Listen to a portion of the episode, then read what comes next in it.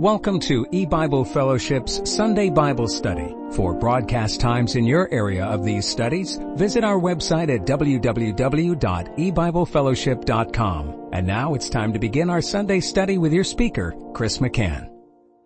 Good afternoon and welcome to E-Bible Fellowship's Sunday afternoon Bible study. Today we're going to take a look into the Bible to uh, ask the question, Will God create a new earth on October 7th of 2015? Now we've asked the similar question many times, will the world end on October 7th, 2015? And, uh, you know, that, that is, uh, what we're looking at, the end of the world, the destruction of this earth. But there's also a positive way of viewing it and Actually, that's how God's people do view the end of the world. The, the end of the world is looked at in two different ways by two different groups of people and the world is comprised only of two groups of people. There are the saved and the unsaved.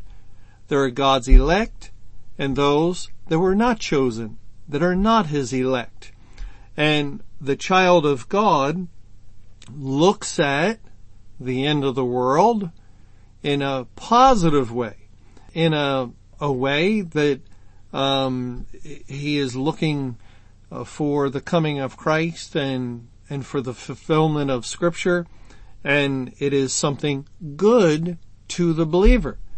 The unsaved individual does not look upon the end of the world in a positive way no, he views that very negatively. He looks upon the end of the world as, as the worst possible thing that could ever happen.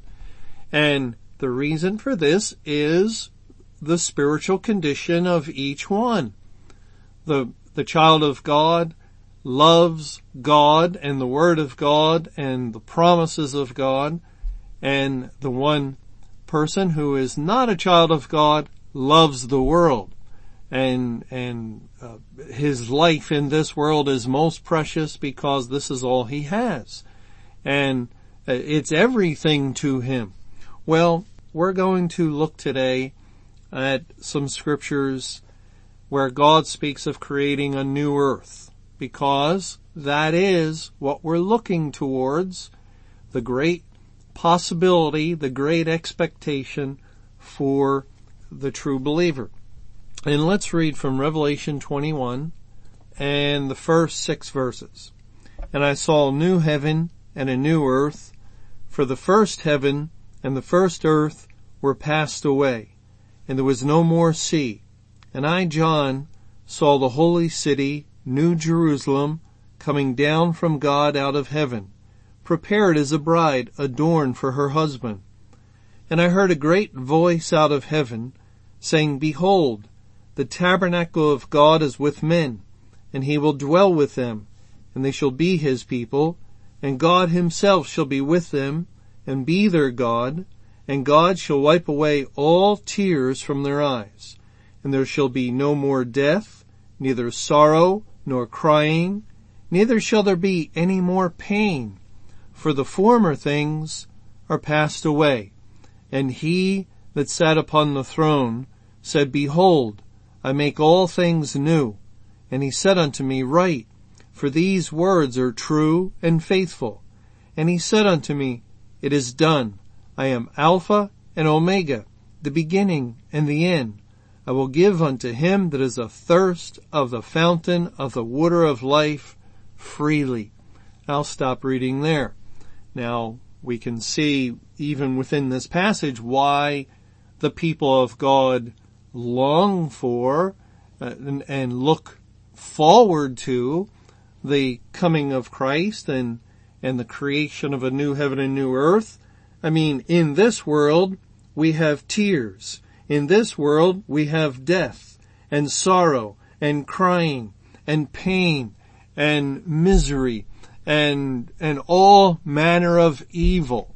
But God says in the new heaven and the new earth, the tears are wiped away from their eyes. And there's no more death, neither sorrow, nor crying, nor pain, and there is no more evil, no more sin, but, but instead there is righteousness and goodness and, and holiness and purity and love and all the wonderful things that are the attributes of God will be found in the new heaven and new earth.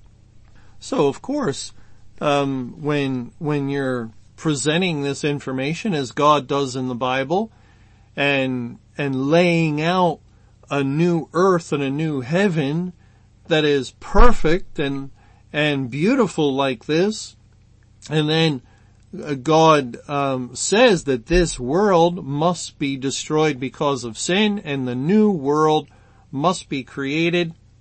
Of course, it's most natural for the one being told this, the people of God who, who this is their inheritance, this is what God intends to give them, it is very understandable that they would look forward to receiving such a, a, a glorious inheritance of a new earth, a new place to dwell, a new creation, a place where there, there is not the uh, sorrow and, and, and sadness of this world. It, it's very understandable. And of course, um, when people this world, the, the unsaved people, hear the, the children of God, the elect, share information about the end of the world. Oh, uh, uh, May 21, 2011, Judgment Day. And, and then more than that, after bringing um, that message to the forefront of the eyes of the people of world and they don't let it go, but they continue to search the Bible. They continue to dig into the Word of God looking for more information uh, about the final judgment, about the destruction of the earth. The unsaved person, their reaction to the child of God who continually they, they don't understand it. To them, it's gloomy. It, it's, um, a fixation on death and destruction that why would anyone want to talk about the end of the world? And uh, it's similar to the world's avoidance of their own mortality. And why would anyone want to talk about their own death or, or think of death in any way but, but to be afraid of it and something that you, you just don't want to discuss uh, unless of course you're forced to when there's a death in the family or something like that. But otherwise, let's get on with life. Let's live to the fullest and enjoy ourselves. And that's the world's mindset when it comes to physical death to, to focus on everything else and, and only when it comes for them will they spend any time at all uh, in dealing with it. And likewise, the end of the world. Well, come on, let, let, let's get off that topic. And the accusation, if it's not directly made, it, it's implied. The accusation that the unsaved make of the child of God who wants to talk about these things is that there, there must be something wrong with them. There has to be something wrong with their mindset. They're depressed. They're, they, they can't handle this life.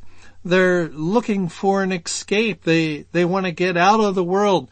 Uh, these are things that the world accuses and charges the believer with because we dare to talk about the, the things the Bible talks about. You know, uh, first of all, when it comes to physical death, here's what the Bible says in Philippians 1 concerning the mind of the, the believer, the way the child of God thinks about it. It says in Philippians 1 verse 21, For to me to live is Christ and to die is gain. Gain. Gain means you get something good. You're, you're benefiting. It's a positive thing. And, and that's because when the person that God saved dies, uh, the Bible tells us to be absent from the body is to be present with the Lord. So their spirit at the moment of physical death leaves their body and goes into heaven to be with the Lord.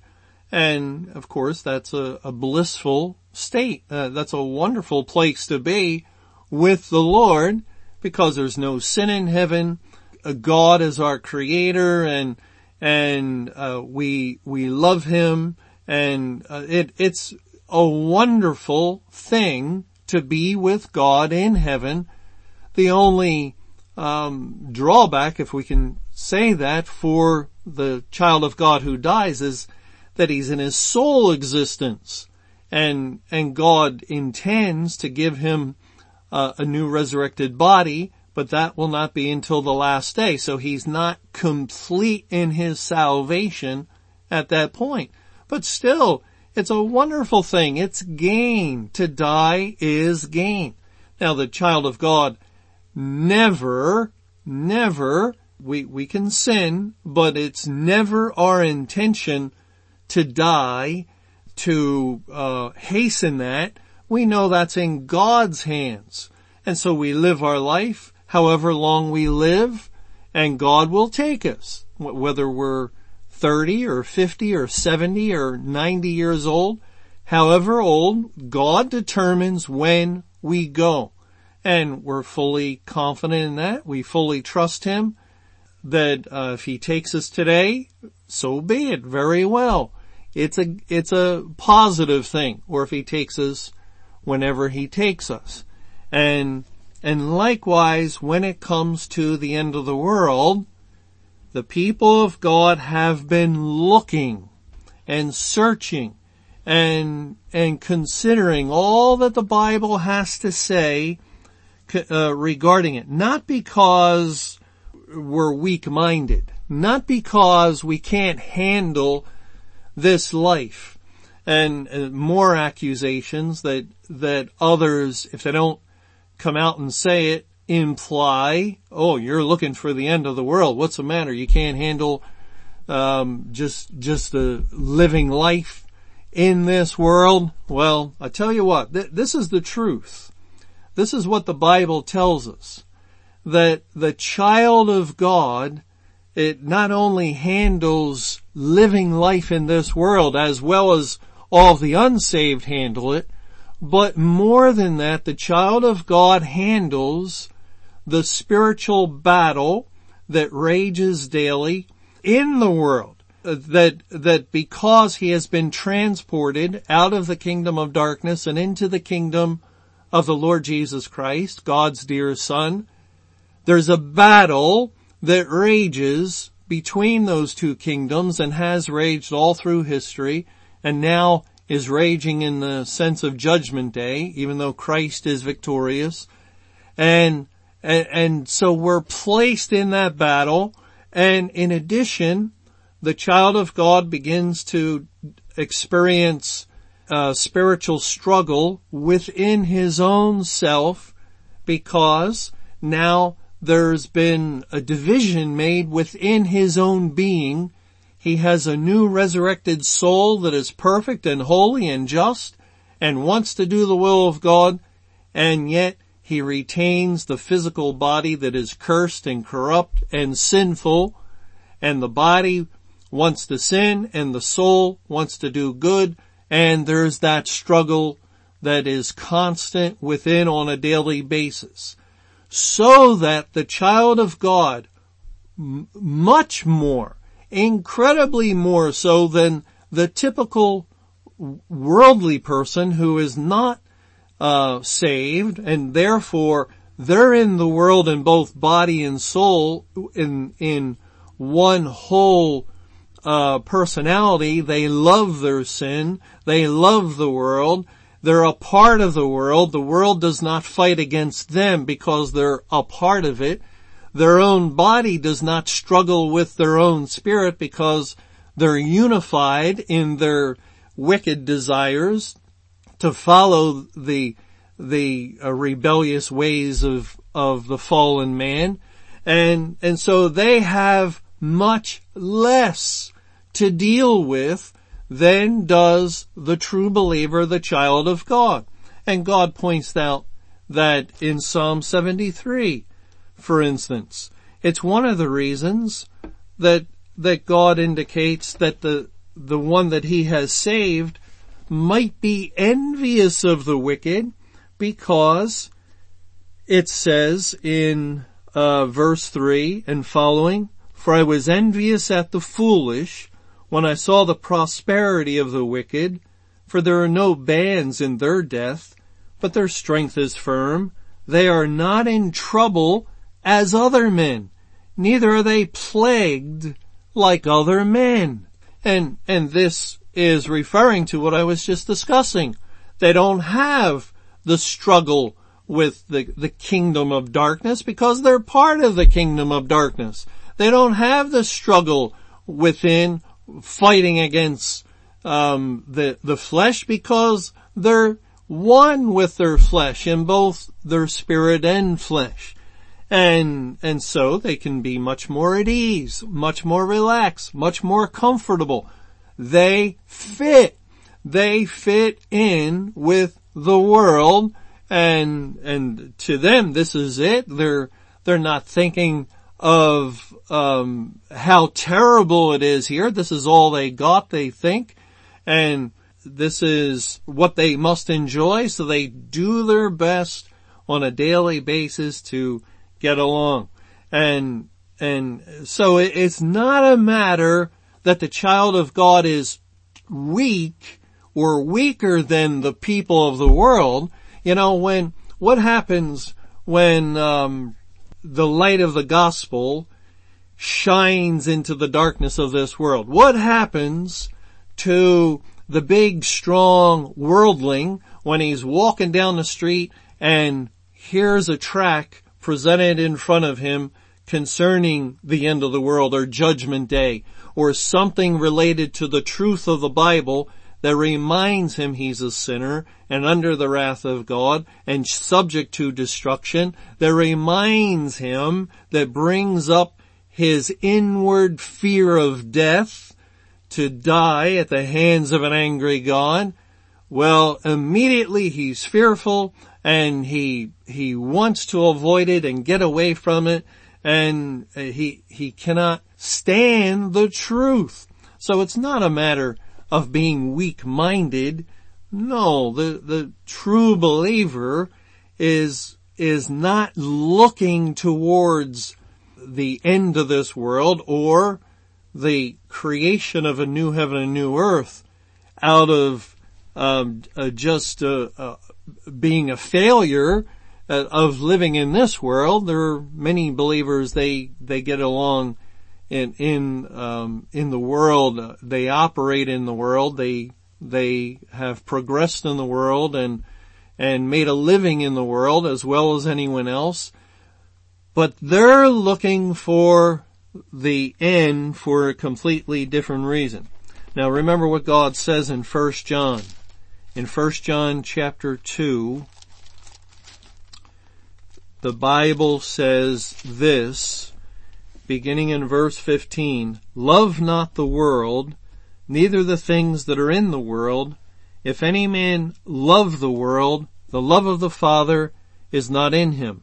For all that is in the world, the lust of the flesh, and the lust of the eyes, and the pride of life, is not of the Father, but is of the world and the world passeth away, and the lust thereof, but he that doeth the will of God abideth for ever. There is an element to this whole idea of those that are willing to, to search out a matter. They're open to looking into the scriptures to see if it's so, whether the world will end, whether God will create a new heaven and new earth at a particular time, because the Bible does give much information that the people of God will know times and seasons and and and and so forth. And so there is a, a good deal of biblical evidence that God's elect are open to investigate while on the other hand we have the reaction of the corporate church which is stop talking about that don't get into any dates do not bring up any kind of specifics concerning judgment day or the end of the world or, or whatever. We're not interested in hearing it. And, uh, look, this verse says, of that day and hour knoweth no man. And, and that's it. That's it. That's, um, their justification and then they walk away. And they don't want to hear anything further about it. Well, we can't help but suspect that the reason underlying this kind of reaction of, of the professed Christian in the, within the corporate church, the reason they do not want to investigate biblical evidence about the end of the world is due to a love of the world. They love the world, so therefore they have a reaction just like the unsaved people of the world. The unsaved do not want to look into it. They do not want to think about it. They, they would much rather focus on the world and the continuation of things. Let's just keep uh, going after the things of this world as we have been, as has been done throughout history. And let's not bring up this ugly topic of the possibility of the world ending. But you see, that's the underlying motive for the quick reaction to try and write off the whole subject to end the discussion. Let you, you know, we, we don't want to look even at what the Bible has to say uh, because no man knows a day or hour. Now, we've discussed that and we've seen that they're understanding that incorrectly. Of course they are. It's a superficial, it's a, it's a surface, uh, knee-jerk response to try and, and turn the page and, and avoid the topic altogether. And that's exactly what they do when, when they bring up that verse. They refuse. It is a failure to hearken to the word of God. It's a refusal. It's an outright rebellious refusal against the word of God to look into the scriptures, to check things out, to see if they are so because deep down it's troubling. It, it's information they don't want to know. And, and this gives them, and God provided the scripture to allow them to run. And, and run they do. They run to other topics and other discussions. After all, today, uh, there's political gospels and social gospels and moral gospels and all kinds of gospels that the church is busy with other than the true gospel of the Bible.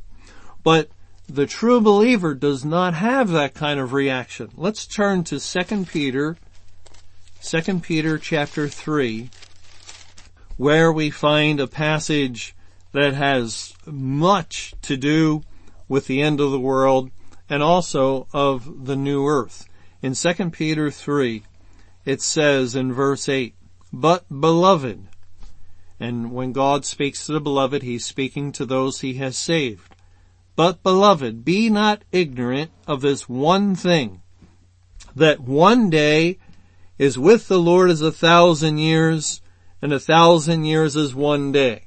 So God says, don't be ignorant. The church tells us, be ignorant. You, you, you're not to look into those things. You're not to have any understanding uh, of, of times and seasons. The church, by its own hand, according to the doctrine it has devised, has brought spiritual blindness upon itself. It insists, as a matter of fact, that we cannot know, so it insists that it will remain in the dark and, and not know where it is, uh, insofar as relationship to the end of the world is concerned. They, uh, they're living right on the edge of the end of the world, the final destruction of all things, and they have no idea that they're there.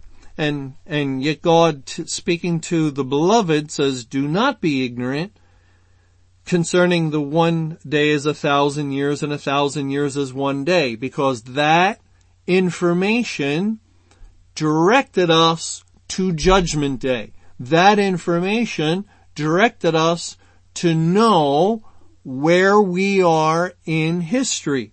And then it goes on to say in verse 9, the Lord is not slack concerning his promise, as some men count slackness, but is long suffering to usward, not willing that any should perish, but that all should come to repentance. And I just want to mention that all here is referring to all the elect.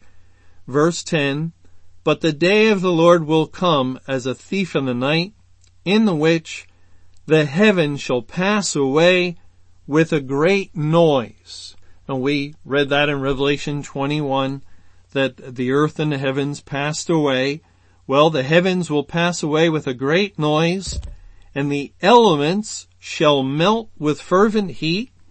The earth also and the works that are therein shall be burned up.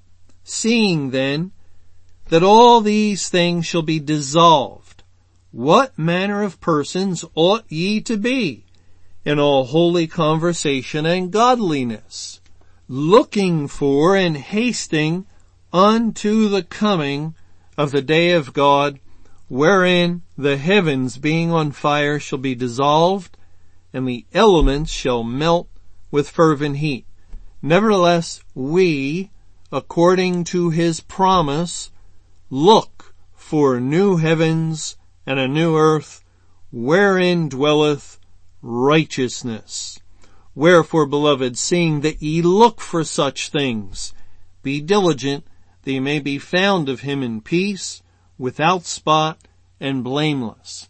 Three times God says that his people, the elect, will look for the coming of Christ. In verse 12, looking for and hasting unto the coming of the day of God, wherein the heavens being on fire shall be dissolved and the elements shall melt with fervent heat.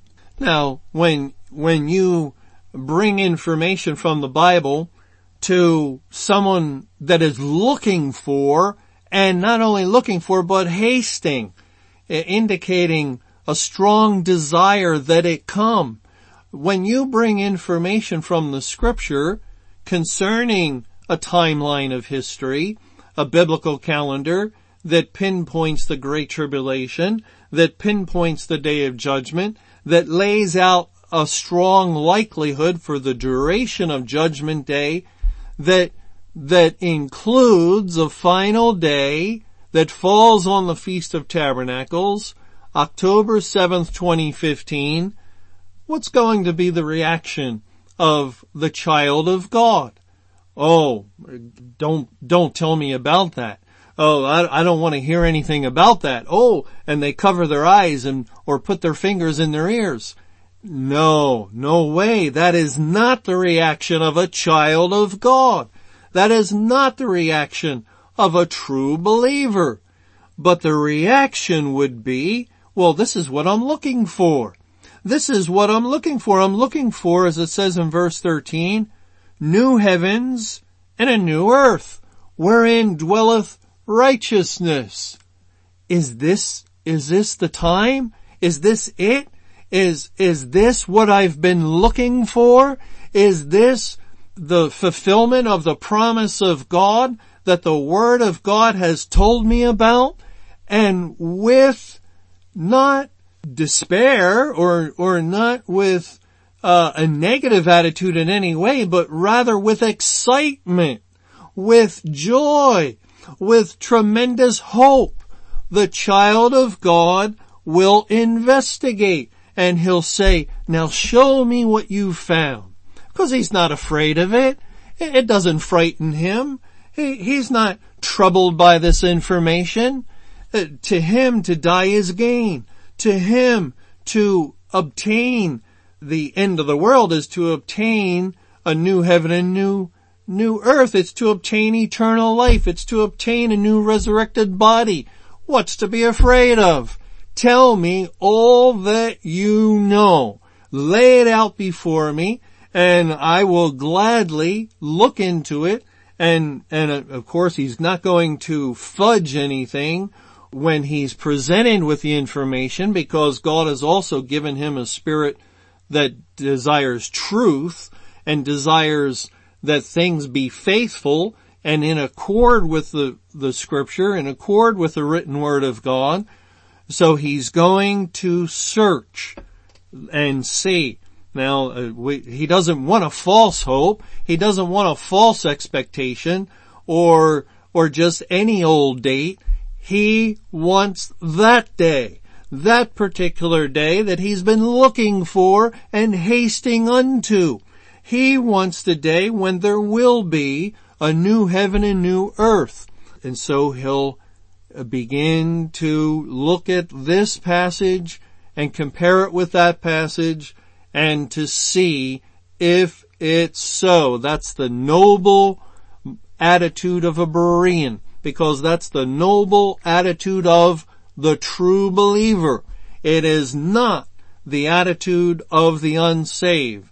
The unsaved might look into it to prove it's not so because he loves this world. He wants this world to continue and he despises the thought of um, the the end of the world deep down and and so he wants to show that his world will go on but the true believer has has this mind that God has given him through salvation where uh, he's very much open to the subject matter and, and willing to look for it, to look for it.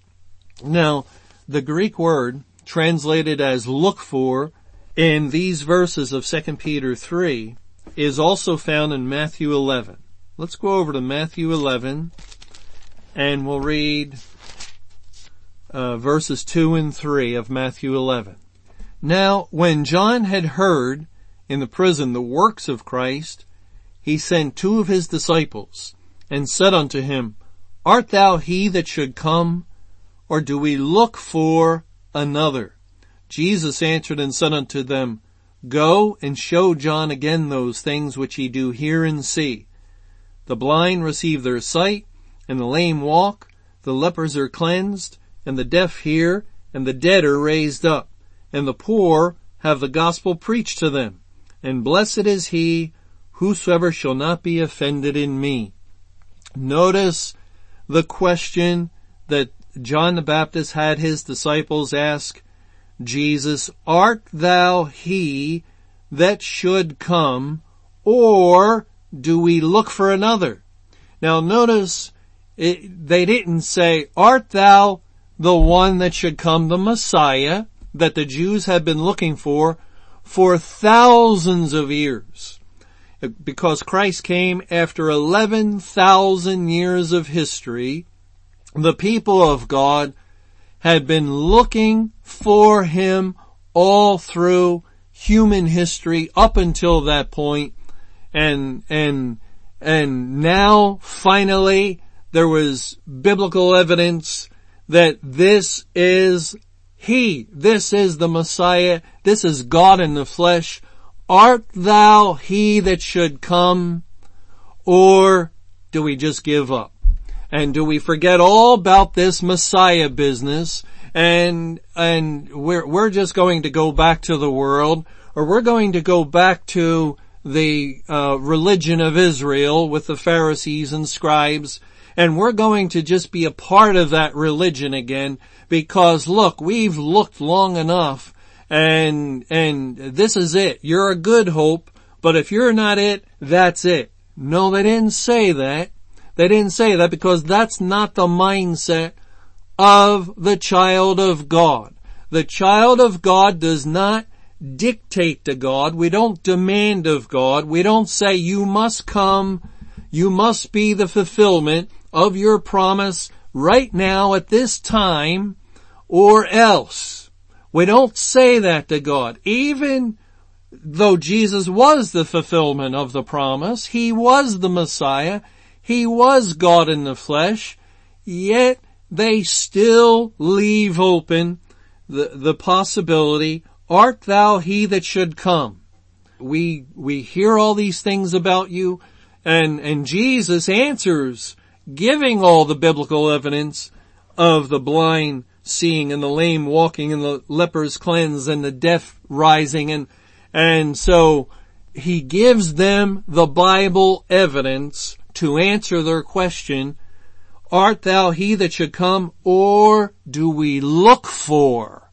Same as in 2 Peter 3, looking for and hasting unto the coming day of God. Looking for a new heaven and a new earth. Look is, is what John the Baptist and the disciples of John are saying to Christ. If you're not Him, we are going to continue looking. We are not going to stop looking. We are going to just look in another direction.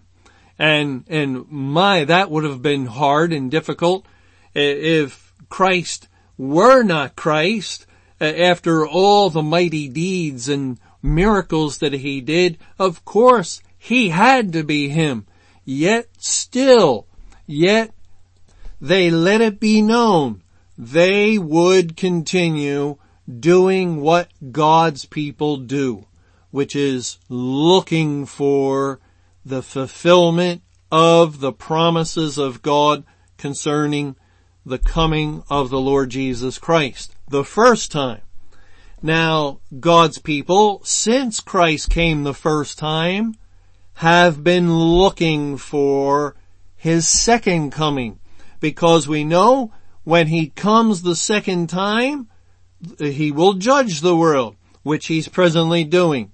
And, and within that judgment will be the destruction of the world and the destruction of the universe and the formation of a new heaven and a new earth and the completion of all of God's promises to his people and God's people have been looking for centuries, not for as long as the Old Testament saints, they look for thousands of years.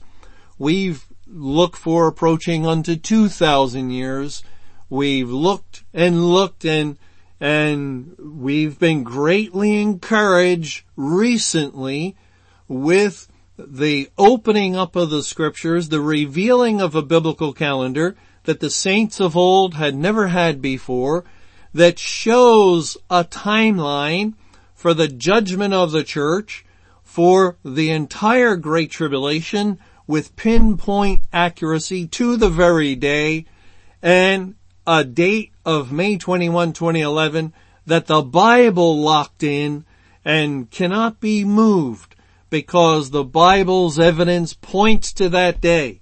And, and yet the day came and went and certainly many of God's people have gone to God and said, look Lord, is this the time? Is this the day of judgment? Or look we for another? Is this the coming of Christ? Is this going to be the end of the world on October 7th, 2015? Or look we for another? And, and so God's people have hope and expectation and are looking for and hasting unto the coming day of God, even as we're living in the day of His wrath. We're still looking for the completion, the fulfillment of all things. And what will people say all the time? What are you going to do if it doesn't happen? What are you going to do if October 8th comes? And all we can say is that we'll continue reading the Bible, studying the Bible, and looking for and hasting unto the coming day of God. And if you have stopped, if you think you're a child of God, but you stopped after May 21, or you stopped after October 21, or if you're thinking if this doesn't happen on October 7th, I'm going to stop. Well, if you stop looking, here's what God has to say. Turn to Matthew 24. In Matthew 24, the chapter dealing with the Great Tribulation, the end of the world, it says, beginning in verse 44, Therefore be also ready, for in such an hour as ye think not, the Son of Man cometh. Who then is a faithful and wise servant whom his Lord has made ruler over his household to give them meat in due season. Blessed is that servant whom his Lord when he cometh shall find so doing. Verily, I say unto you, that he shall make him ruler over all his goods. But and if that evil servant shall say in his heart, my Lord delayeth his coming, and shall begin to smite his fellow servants, and to eat and drink with the drunken, the Lord of that servant shall come in a day when he looketh not for him.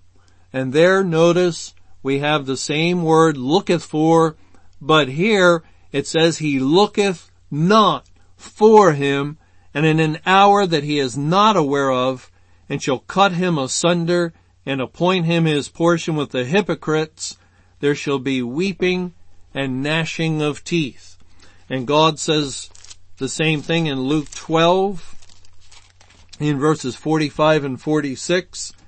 But and if that servant shall say in his heart, my Lord delayeth his coming, and shall begin to beat the men servants and maidens, and to eat and drink, and to be drunken, the Lord of that servant will come in a day when he looketh not for him, and at an hour when he is not aware, and will cut him in sunder, and will point him his portion with the unbelievers. And, and there God is again stressing that the people of God look for. They continue to look for. And, and even in disappointment, no matter what the situation is, God's people look for God to fulfill His word because that's what God has always done.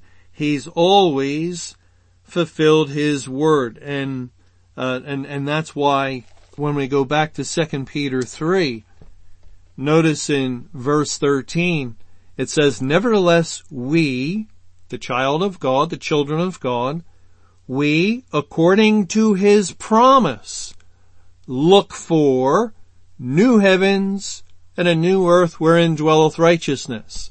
We don't look for it for no reason. We have a very great reason to look for a new heaven and a new earth because it's according to the promise of God. It's, we, we don't look for it because of our insecurities, because of a weak mind. We look for it because of the promise of God. That's what the Bible tells us. For instance, concerning God's promise, look at Acts 2 and verse 33. It says, therefore being by the right hand of God exalted and having received of the Father the promise of the Holy Ghost, he has shed forth this which ye now see and hear. God promised to send the Holy Spirit to evangelize the earth, to establish the churches. He fulfilled that promise. In Acts 13, it says in uh, verse 23, of this man's seed hath God according to his promise raised unto Israel a savior, Jesus. Jesus was raised up to be the Savior of the seed of David, of the seed of Abraham, according to the promise of God that was given thousands of years before. And, and God watched over His promise. He watched over His word and in the proper time, according to His timetable of times and seasons, He fulfilled it. That is uh, typical of what God says in the Bible. In Acts 26, it says, beginning in verse 6, And now I stand and am judged for the hope of the promise made of God unto our fathers, unto which promise our twelve tribes instantly serving God day and night hope to come. For which hope's sake, King Agrippa, I am accused of the Jews. Why should it be thought a thing incredible with you that God should raise the dead? Isn't that ironic that the, the twelve tribes, uh, they, they would, uh, mouth and, and, and say they were looking for the resurrection, for the fulfillment of the promise that God had given, and yet they are the ones that put um, the apostle Paul on trial. And, and it's for the, the hope's sake because he believed Christ was risen from the dead, because he believed all that that involved. And, and just like the church today, they profess with their lips to look for and long for, oh, how they long for the coming day of Christ. Oh, just ask them and they'll tell you, oh, we can't wait for that day, but then they also can't wait uh, 30 seconds later to get it out of their mind and, and to not look into the Bible concerning those things, but rather get it back on outreach programs, earthly programs that, that grow their church and so they can add another wing to their building. Oh no, it, God isn't fooled. God's not fooled by what Israel said of old uh, concerning even the coming of the Messiah. And, and remember when news came to Herod, uh, he, uh, of the birth of Christ, it, the Bible tells us he was troubled and all Jerusalem with him because they really didn't want the Messiah to come. They're hypocrites that they actually desire something that is different than that, what they profess. And that's the condition of the church. They profess to long for the coming of Christ and yet in heart it's the last thing they would ever want. Uh, but God has given promise um, of just many things. Actually, the gospel of the Bible is full of the promises of God uh, in just about every aspect of it. In 1 John chapter 2 that we looked at a little earlier, look at verse 25. And this is the promise that he hath promised us, even eternal life. God has promised to give eternal life to those that he saves. And, and so we, the people of God, believe that we're saved and have eternal life but it's all belief based on a promise that God has given. We, we have nothing substantial. We, we have the Bible that tell us that. We have the Bible that says God is going to do this and, and that is our promise that we uh, enjoy and, and we hope for and we look forward to and we believe because we believe the Bible. We believe God. We believe He is a God that fulfills His promises. In uh, Hebrews 9, he, he speaks of the promise in verse 15. It says in Hebrews 9:15, and for this cause he is the mediator of the New Testament that by means of death, for the redemption of the transgressions that were under the first testament, they which are called might receive the promise of eternal inheritance. And what is that inheritance? Well, God promised to Abraham and his seed they would receive the land of Canaan forever, an everlasting possession. And that promise of the land of Canaan, of course, cannot be the earthly, physical land in the Middle East because the whole world's going to be destroyed, including Canaan, but it pointed to the promise of a new earth, of a new place to dwell for Abraham and his seed, which was Christ and all those in Christ, all the elect that God would save. The promise of God was that the people of God would receive an inheritance, an eternal inheritance whereby they will live and, and live without tears, without sorrow, without death, live in a, incredibly beautiful state in, in the most uh, glorious, uh, joyful condition imaginable, beyond imagination, forevermore. That's the promise of God. And here we read in Hebrews chapter 6, God speaking of the promise made to Abraham in verse 13. For when God made promise to Abraham, because he could swear by no greater, he sware by himself, saying, Surely blessing I will bless thee, and multiplying I will multiply thee. And so after he had patiently endured, he obtained the promise.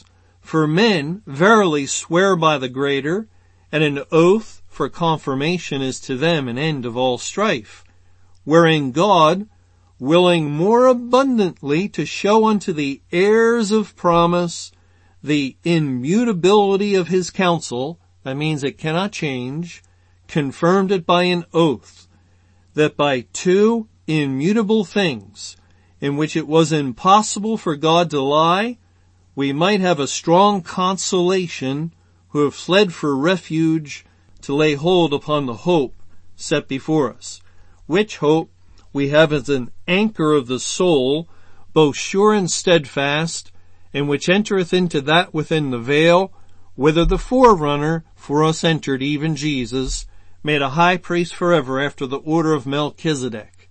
You see, the whole gospel is, is wrapped up in the promise of God to Abraham, to all the people of God, that, that his seed would be as the stars of heaven, that God would save a great multitude, that they would receive the land for an everlasting possession, and God swore to them by himself because there's none greater. He swore with an oath that you will receive the promise. And, and people wonder, well, why do you look forward to the end of the world? No, we're looking forward to receiving the everlasting possession. We're looking forward to receiving our eternal inheritance of eternal life, of an eternal dwelling place, a new earth wherein dwelleth righteousness, and that would be the Lord Jesus Christ and all that is right. And, and this is what God has told us in His Word. It is the anchor, He says, that, that is the anchor of the soul. It's the Holy Spirit that is confirming the promises of the Word of God to us and encouraging us. Yes, look for, hasting unto the coming day of God. Look for it because it's great hope for you. And let, us also go to Hebrews 10. Uh, there's many other verses I wanted to turn to, but this will be our last one for this afternoon. In Hebrews 10, in verse 35, here God warns, Cast not away therefore your confidence, which has great recompense of reward. For ye have need of patience, that after ye have done the will of God, ye might receive the promise. For yet a little while, and he that shall come will come, and will not tarry. Now the just shall live by faith.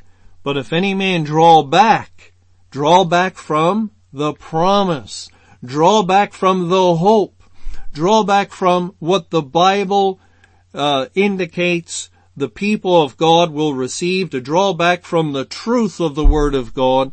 If any man draw back my soul shall have no pleasure in him, but we are not of them who draw back unto perdition, but of them that believe to the saving of the soul.